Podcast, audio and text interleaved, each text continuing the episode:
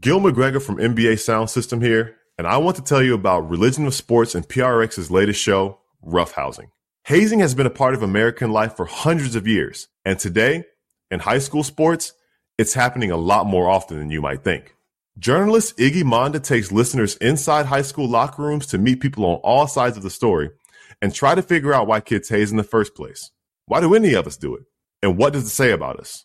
Listen to Roughhousing on Apple Podcasts now.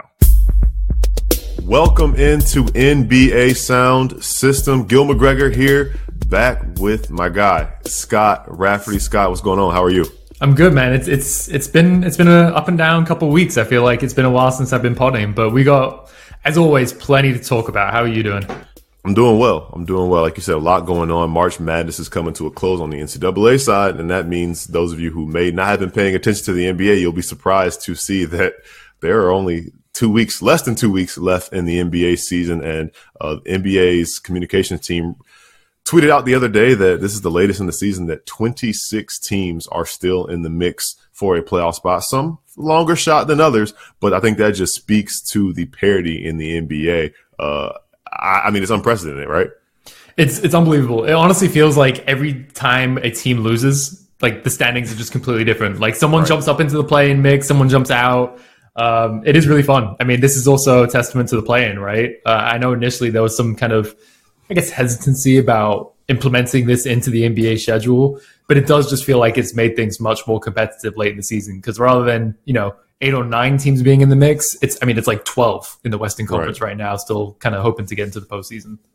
Yeah, it's funny because like the play-in, I guess it's the third year or the fourth year, third year of the play-in as we know it. I think um, that sounds right. Yeah, yeah, twenty twenty. Yeah, 2020 yeah, was so, the first yeah, one. Yeah, so yeah, they had they had the bubble version of it, and then we had like you know the last the last three years that we've seen it, and and it didn't take long to get used to it. And I think it's just interesting to think that like now we are accustomed to a dozen teams being in the mix because there's so many teams, you know, that if they were at, at 10th right now or 11th or 12th, their season would be over. They'd be mailing it in. And right now, we saw, you know, with the team like the Pelicans last year or the Grizzlies a few years ago, you don't necessarily have to finish in the top eight uh, to get a spot in the playoffs. I think that uh, certainly makes it exciting. A lot to get through because there's a lot going on in the league. We'll talk more about uh, the wild, wild West and rank our top five teams uh, in the Western Conference with respect to uh, maybe making a run for it. But before we get to that, we got to talk about the wild, wild MVP race uh, in the NBA. Scott shaking his head already.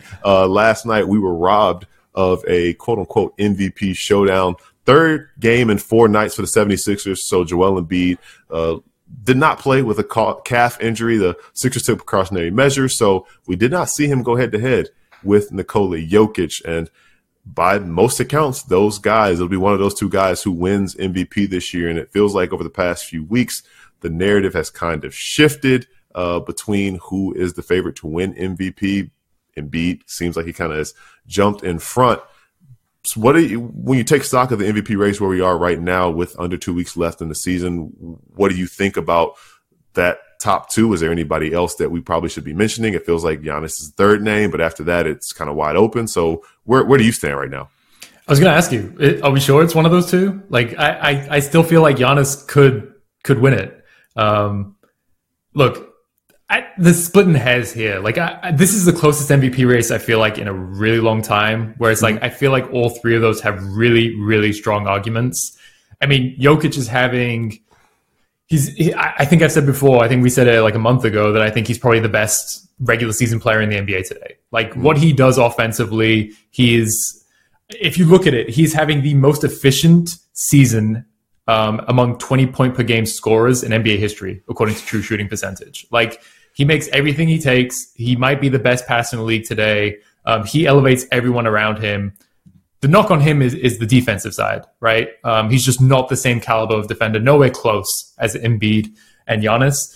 But when you factor in like the games that he's played, all the minutes, he leads all these candidates in the in that regard. Um, he has a really strong case. Embiid is just having an absolutely dominant season among 30 point per game scorers in NBA history. I think only three. There's only been another hmm. three other seasons that are ahead of him in true shooting percentage. Like he's having a record breaking season himself. He's also a great defender. Um, knock on him compared to the other two candidates is that he's just not the same kind of creator for other players. He's improved in that regard over the last few years. He's just not the same though. And I think Giannis, like the interesting thing about what you said to me is that, like, you know, I, I do think he kind of gets talked about as like the third person in this race, but really, like, I think across the board, most people would agree he's the best player in the NBA today, right? Yeah. so if you have the best player in the NBA on the best team, Hmm? putting together arguably his best season. I mean, he's averaging a career high in, in points to go with 11 rebounds, five assists. He's also an incredible defender. Mm-hmm. He's played the least amount of minutes and games out of those candidates, but he also has the best record among all of them when he does play. That's a pretty strong case to me. And I, I don't know. I don't know which I'm torn every time I think about this because they all have such good cases. But I, I really do think it's I think it's between I, I think it's a three man race, not a two man race.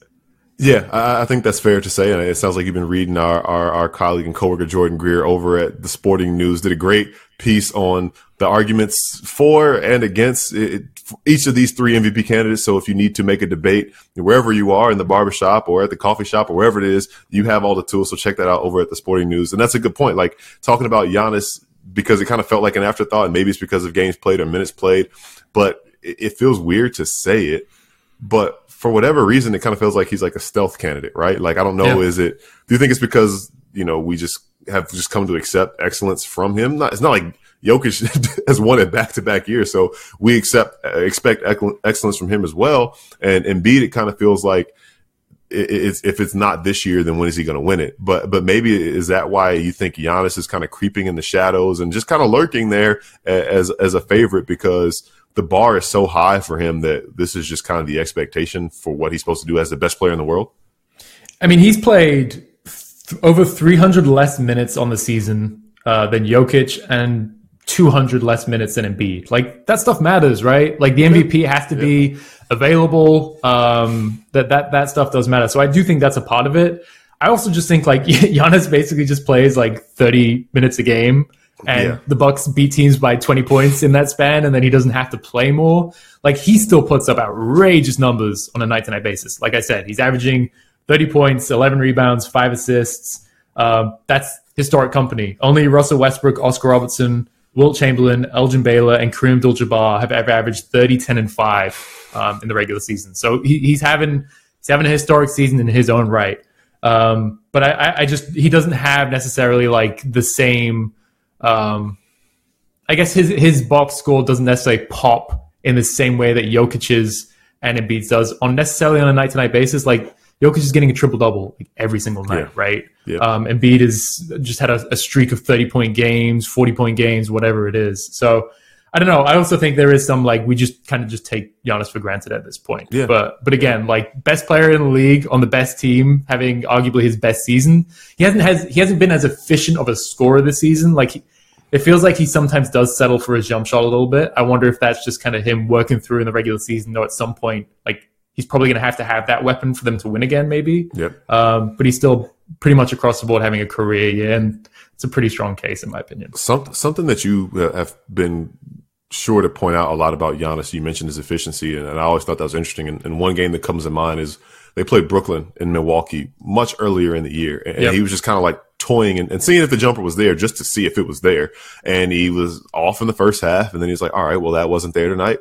I'm going to be me now." And he finished with 40, and they won. and it was just like a reminder of just why he is as special uh, as he is. And, and it's interesting you hear players get polled like, you know, if you could have one player for a game seven, who's the best player in the world or whatever it is, the answer is overwhelmingly Giannis. And I think that's a big reason of why he gets taken for granted. And and I think that, you know, the things that we see now, especially like the the the precaution that they take with, as far as his health because he's another guy similar to LeBron that we've seen in years past. He's just so big and strong. We don't really know the beating that he takes on night night basis because it doesn't affect him as it would somebody who's normal size. Um, so I, I think that there's so many factors that go into the Giannis thing. One thing I was gonna say and interject, you're saying, you know, Jokic is getting a triple double every night. Giannis is over here uh, faking layups to get a triple double that eventually gets rescinded by the NBA. But I think the interesting thing about there's two things about this MVP race. eh, Well, a couple things about this MVP race that stand out so much to me.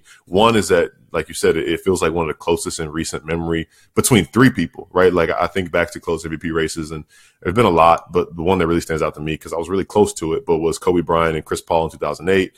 Um, but the fact that there are three guys here, and, and there have been so many different narratives, but I think the weirdest part about it now, you have these guys kind of talking about it. So I guess what, yeah. what has been your thoughts about Joel Embiid literally as recent as this week, you know, has a Q&A with Shams talking about, you know, it, you know, I don't want to talk about MVP award. It doesn't mean anything to me, but let me, let me talk about it more. Like the way that this, this, this, the narratives have gone with it. Do you think that will impact the ultimate, uh, voting and, and who wins it? The it does feel like I, I, feel like the MVP, the way we talk about the MVP race has changed over the last few years. I feel like yeah. it's reached a peak this season. Like it, it, it kind of just feels like we're covering this from almost game one at this point, and mm. it it does just change so much throughout the year. Um, Embiid's comments were definitely interesting. Uh, I, I, don't think anyone would blame him for wanting to win MVP, whether or not he says it or not. Like, right? I, I think everyone wants that, and it I, I, would be bothered too, probably, if I finished runner up in MVP in back to back seasons yeah. and was second team All NBA, not even first team All NBA. Um, I, I, think I've mentioned it to like you off air a bunch of times. It is funny to me in like 20 or 30 years, people are going to look at Joel Embiid's like Wikipedia page and see a bunch of like second team All NBA selections and be like, okay, how good was this guy actually? Like he mm-hmm. couldn't even make right. an All NBA first team. And that's kind of the problem with All NBA teams. But that's a conversation for a different day. Um, there's just so many ways. I think, especially with like advanced stats as well, like you can just make the case for almost anything nowadays, yep. right? And I think the thing that Embiid said when Jokic does grade out as like one of the best defenders in the league, and I think if you watch the Nuggets, I wouldn't say he's a bad defender, mm-hmm.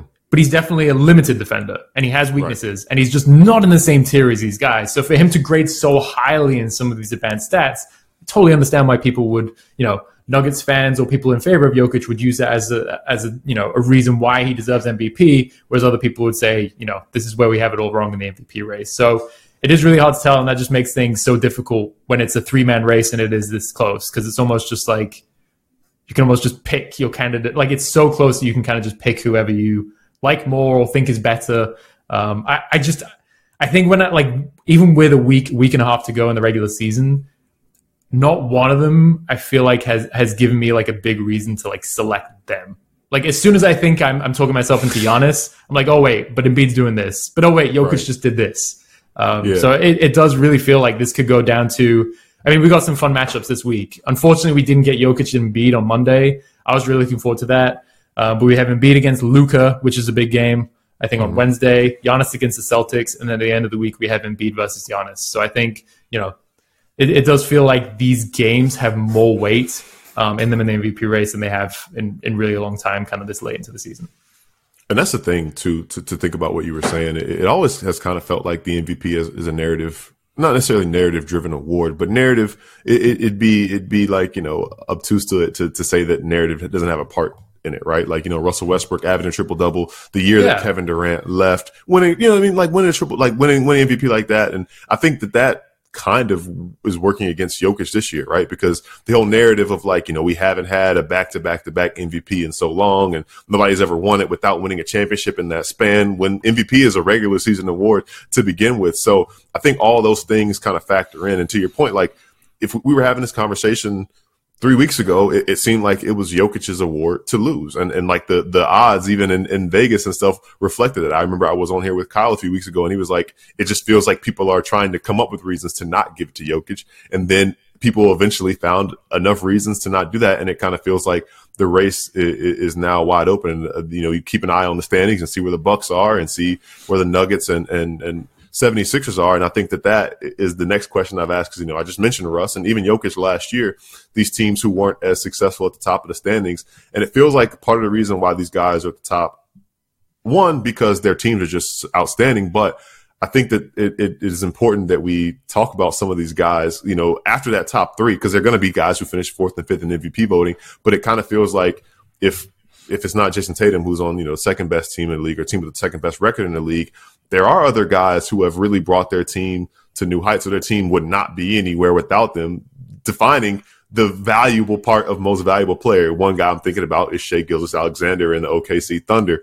Um, what is your take on, on as far as that goes? And do you think that at this point we will even see like a, a narrative MVP again for a, a, team who maybe finishes sixth or fifth in the standings, or, or from now on, are we just going to see like that that happen to the best player on the best team? I think we could absolutely see someone again that happened with Jokic, a team not in the top three win MVP. I, I think we'll absolutely yeah. see that again. Whether it's next year in 20 years' time, I don't know. But I, yeah. I, I think the conversation does change all the time, right? And you, you never know what's going to happen and, and how all that stuff factors into the MVP race. Like this year, for example, I look I, Tatum and Luka, I feel like have been locked into that four or five spot, whichever order mm-hmm. you have them, pretty much all season long no one's going to crack that top three, I don't think. But I do think like it is going to be interesting to see who finishes in that top five. Because what what do you do with Shai? The guy's averaging over yeah. thirty points per game. The Thunder, I don't think had any expectations to be in the position they are right now. I mean, we're talking about a, basically a 500 team. They have the same record as the Lakers, who you know kind of entered the season. Championship aspirations might be a little a little much to put it that way, but a team that wanted to compete, be with the best and the best, and then neck and neck with them. And also, they lost Chet Holmgren, by the way, a guy right. you know who everyone thought could be like a rookie of the year candidate. Uh, people are really high on his potential, even if it's you know he doesn't reach that for a few years. We saw what he was able to do with like Josh Giddey in the summer league, right? And that, how that pairing would be. So to think that you know that they've been doing this even without um, you know that their top pick in the 2022 NBA draft you know the not I don't think there's many players in the league who have had the impact on their teams winning as Shai has had, right? So I, I, think he absolutely is in the conversation for like a top five finish. I don't know who he knocks out in terms of Tatum and Luka. That's another one where it feels like, you know, let's talk about this again in two weeks' time and kind of see where things are because a lot could change.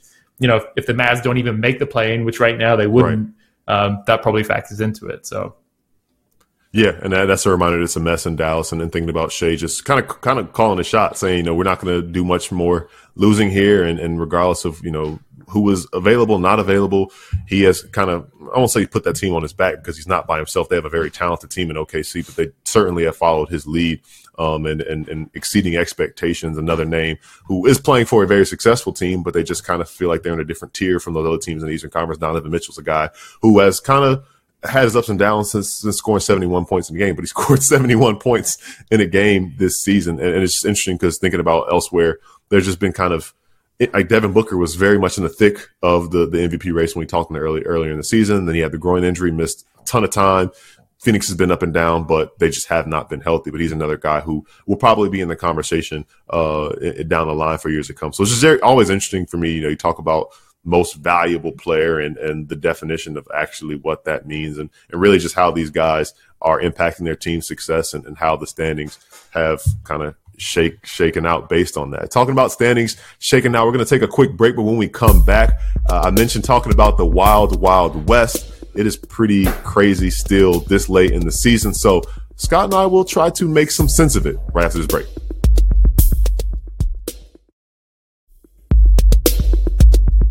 All right, so let's talk about the Western Conference standings. We're, we're approaching the end of the season, and it's just as hard to make sense of what's going on in the West as it was in the beginning of the year. So I feel like this year, more than any year past, the standings don't necessarily reflect who's most title ready. So, Scott, when you look at the teams in the Western Conference, who are your top five teams in terms of chances to make a run to come out of the Western Conference? So for me, the way I looked at this was kind of like which teams would I be least surprised if they made it to the finals okay. in the West and kind of work my way down from there. So from one to five, my teams are the Suns at number one, then the Nuggets, the Warriors, the Clippers. And at number five, I've got the Lakers. Oh wow. All right. What about, um, what about you? I, I, I, yeah, well, I'm like I'm glad to say we're we're at the top. We agreed. One okay. Suns, two Nuggets, three Clippers, four Grizzlies, five Warriors. Um, okay. Let's talk about your inclusion of the Lakers first, because okay. I felt like that was like out of the realm of possibility. But what what inspired that?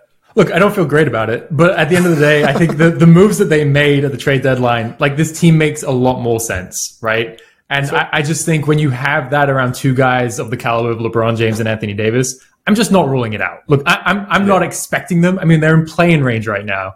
I'm yeah. not necessarily expecting to make the finals, but I just think I, I, I feel like I can talk myself into them getting there easier than maybe like the Grizzlies, even though they've had such a good season, you know, second right. best record in the Western Conference and everything. We might be underplaying the fact that, you know, they haven't had Steven Adams for a couple months. We still don't know when he's going to return. And also Brandon Clarke's out for the rest of the season with that Achilles injury. I mean, those are two guys who heavy in their rotation, right? Like super important to what they do on both ends of the court. So I, I don't know. I, I I feel like I can just talk myself into the Lakers a little bit easier.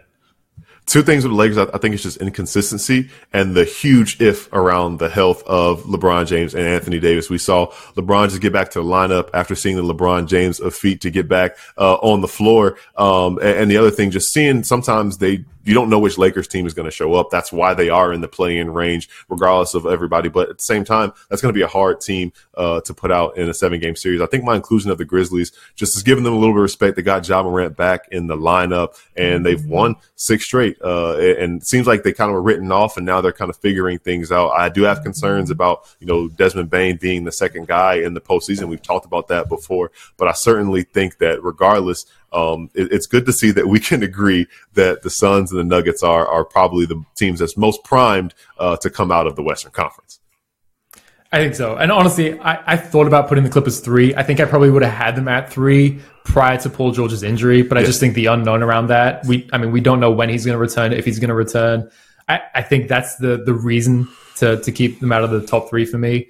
And again, like I, I don't feel great about many of these teams to be honest. I think they they all have huge question marks. Like the Suns, this hinges on Kevin Durant and what he looks like right. coming back from this injury. But also, yeah. like I, I, think that Mavericks game that they played a few weeks ago was was really telling to me because you could see the way that teams are going to load up on their three stars and how it's going to force guys like you know Torrey Craig's got to knock down open threes, you know, and, and it really right. could come down to that. It could come, yeah, it could come down to those guys going 0 for 5 or 3 for 5, and that could be the difference between yeah. them going to the finals or not.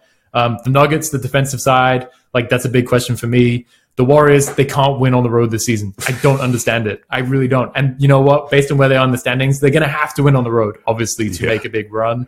The Clippers, they've been up and down all season long. Paul George's injury, we talked about that. And then the Lakers are just, you know, a huge question mark. But I think we talked a little bit about the Grizzlies. I don't want to just not mention the Kings. They've had an incredible yeah. season. I actually think like they could go on a run in the playoffs if they get the right matchups. But I also think it's it's a lot to ask a team that hasn't been into the playoffs this long and is a team that doesn't have much playoff experience to rattle off enough wins to make the finals in the first year. So that's kind of why I didn't have them in this mix. And then beyond that, like, I mean, I, I don't see the Timberwolves, uh, the Pelicans, the Thunder, the Mavs are the, the Mavs are the, I, I don't know what to make of them. I, I, did not have them in this top five. I think a month ago, I, I, I probably mm-hmm. would have. Um, but yeah. you saw them the other night in person. They, they're a mess right now. Yeah, yeah. Before we talk about the Mavs, I want to talk about a former Mav. You're just going to talk about the Kings' lack of playoff experience and not talk about NBA champion Harrison Barnes leading these guys to, to, to winning some games. But honestly, with the Kings, I You're really right, my bad. Cons- yeah, th- apologies to Harrison. Uh, but but honestly, I, I am very concerned about the Kings on the defensive end. Um, and, and that's kind of the thing with them. I think that once it's time to slow down the playoff series and playoff games, that's going to be where uh, things get tricky for them. But I think it's very admirable. They're going to make the playoffs for the first time in 17 years. Very well could make a run. Now we talk about the Dallas Mavericks, and they're a mess. They are a mess, oh, man. man. And and it seems like it, it kind of feels like it's easy to point the finger at Kyrie. I think that while he hasn't necessarily helped the issues, these issues existed before he got there. Um, it's wild to look at this team and think that they were in the conference finals last year. They were very much outmatched in the conference finals last year, but um, you know, I was I was uh, at the game. The, they, they played in Charlotte. Uh, they played a, a, home and home with the Hornets over the weekend. Lost at home to a Hornets team who is now 25 and 51. One of the four teams that are eliminated from playoff contention at home. And then they come back to Charlotte two days later, understanding they can't replicate what they did in Dallas. And they replicated what they did in Dallas. Came out, I think the scores 15 to 3 early on and, and and it's just too late in the season for this team to have conversations about you know we don't we don't have the sense of urgency that we need to have. We need to turn on uh, the switch. We need to be ready to play from from the beginning of the game. You guys are in the play-in range. You guys are not even in the play-in picture right now as, as we record this they are 37 and 39 and 11th in the western conference after getting a big win on the road over the pacers who without guys like uh, Myles Turner and things of that nature and it just kind of feels like there's just things are just just off with this Mavs team, and and and, I, and I'm I'm curious to what you think it is. I think a big part of it for me is just kind of a lack of of talent. And not, not even in a disrespectful way, but they're just not as good of a team as they were last year. And their formula is very dependent on them hitting shots. And when they don't, what do they do?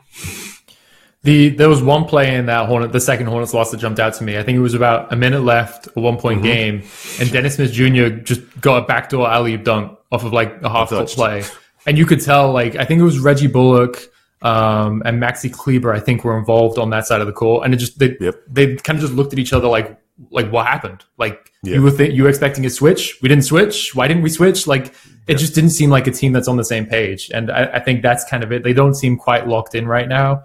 Um, look, since they've got Kyrie Irving, that they're, they're nine and thirteen. That's not the results mm-hmm. I think anyone expected. Offensively, to no surprise, they've been absolutely dynamite with the two of their stars on the court.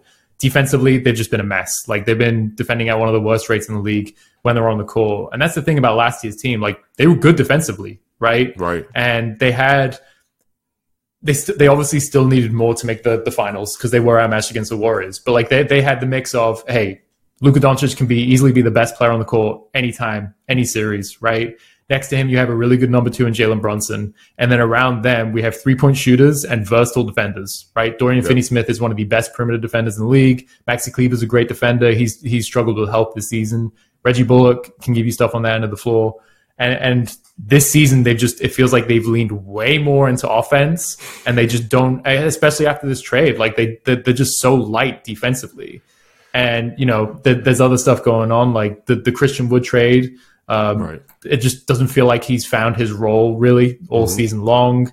Um, just their bigs in general, right? Like that, it just doesn't feel like that's worked out for them. So it's rough, man. And they have a lot going on right now.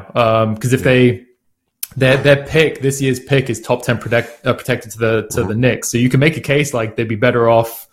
You can make the case that they should not make the playoffs, so they can get that pick. Yeah. But on the flip side, you know, no one knows what Kyrie Irving's going to do. But if they make the playoffs, is he coming back? And if the answer to that right. is no, then then what do you do, right? Because within 12 months, you're going to go from not not re-signing Jalen Brunson, trading Spencer Dinwiddie, Dorian Finney-Smith, um, guys who are crucial to your team, and then losing Kyrie Irving, and you've also given up draft capital during that stretch. And you look up and like, what is what is the future for this team? Now they'll have cap space, but you know who they they sign in with that cap space. So yeah, there's a lot, there's a lot going on in Dallas right now. There's a lot of pressure. It's it's messy. Yep. Absolutely, and I think it's interesting adding insult to injury. It kind of felt like it didn't matter what the Mavs did. Jalen Brunson was going to New York. His dad's on the coaching staff there, or whatever. But you say that, by the way, like all, all, reporting, like I think he said it that they could have offered him an extension, right? It, it does uh, seem yeah, like maybe going into free agency was a foregone yeah, conclusion, like the writing was right. on the wall that he was leaving. That's true. But they could. It it does seem like you know that they could have signed him to an extension earlier than that, and he would still been on the team.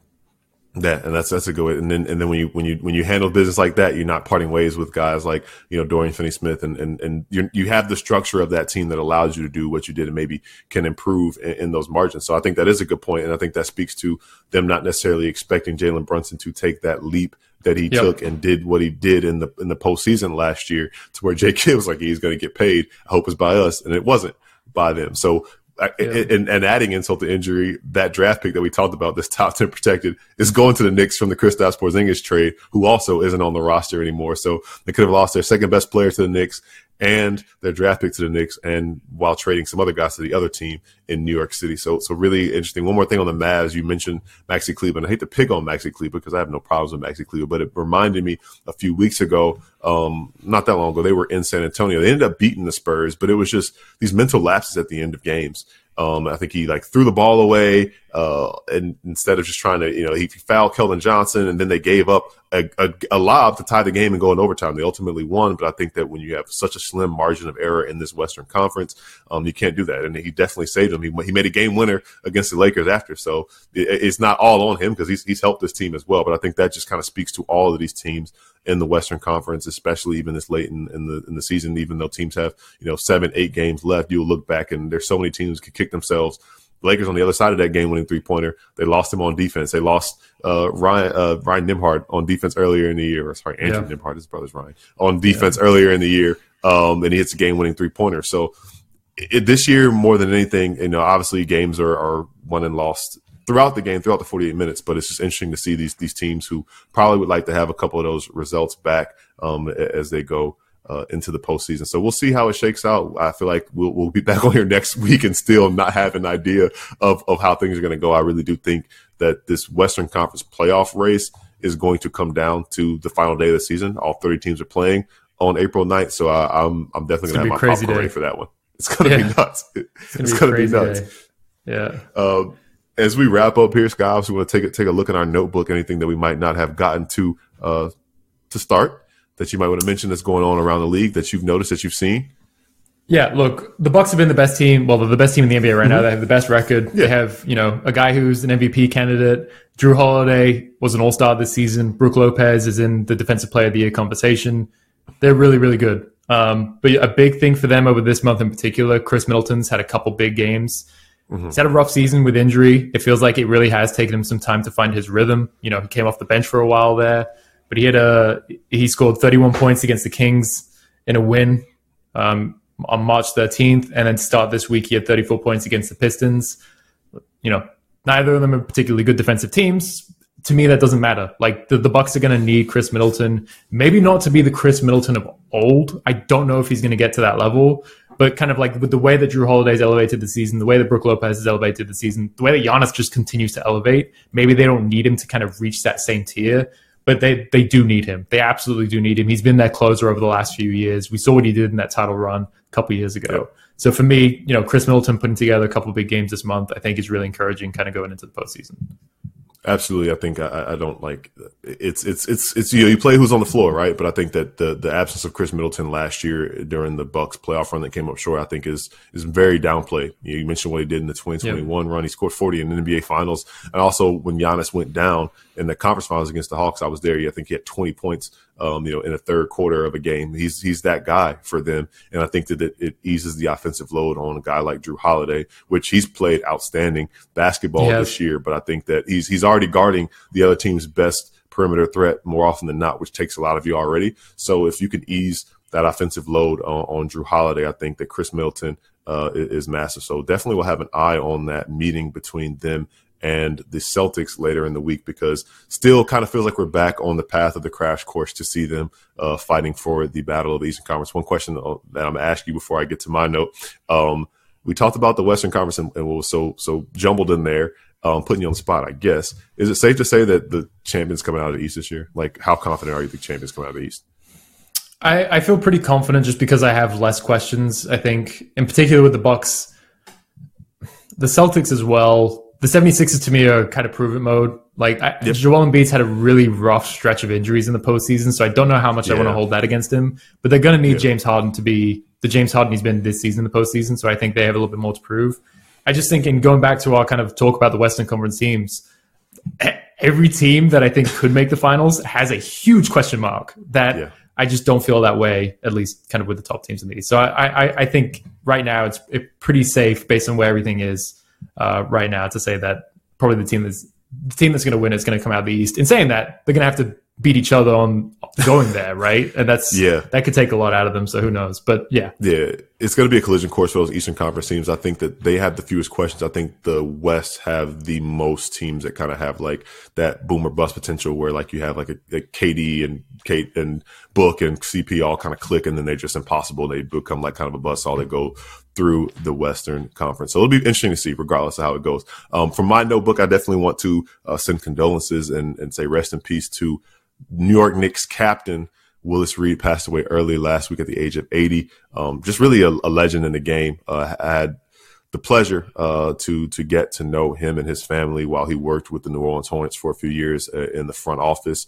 He and my dad forged a, a great relationship, and he often imparted wisdom that I kind of used during my playing career. That didn't go that long, but one thing he always said that he said that stuck with me was, you know, if you're you, he never was nervous going into a game when they're down one or two to hit the game tying shot or the game winning shot because the game was already lost. So whether or not you missed the shot, it's not your fault that the game was lost. It was already lost. All you can do is go win the game for your team.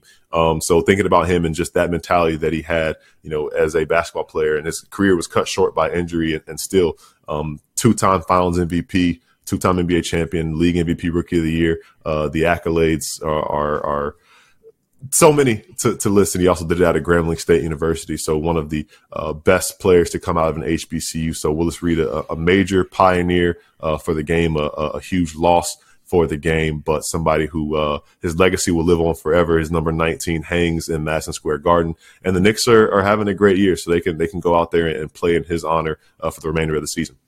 Yep, his resume speaks for himself. An all-time great, and also had one of the most iconic moments in NBA history, right? That game seven in the NBA finals, him coming out of the tunnel after that injury. I think that's just that's that's one thing. No matter where you are, how old you are, um, in mm-hmm. 50 years time, like we are still going to be talking about that. That's always going to be right. written about. That's always going to be referenced. Just an all all time iconic moment. Yeah, I was gonna say the big thing, like it, regardless, it transcends sport. If somebody comes back from injury to, to play, they say he's pulling a Willis Reed. So, yeah. you know, I think that's the biggest thing. You talk about legacy, and, and that is certainly how his is defined and how he should be remembered as a guy who puts the team first, won a championship, led the team, um, and, and is, is you know one of the most revered members of, of one of the most historic, iconic franchises in all of professional sports, not just the NBA. So again, condolences to his family. Uh, Willis Reed will be missed. Uh, 80 strong, long years on this earth and, and, an indelible impact on the game of basketball. That's it for this week of NBA Sound System. Always thanks for tuning in. Make sure to subscribe and get these every time a new episode drops. We'll be back next week to talk more as the season comes to a close, and hopefully uh, things will be a little bit clearer. But you know, again, Scott shaking his head like it, it we did at the beginning. It won't be. It clear. won't be. It won't. It won't be clear. But we'll be here to try and make sense of it all. For Scott Rafferty, my name is Gil McGregor. We'll catch you here same time next week.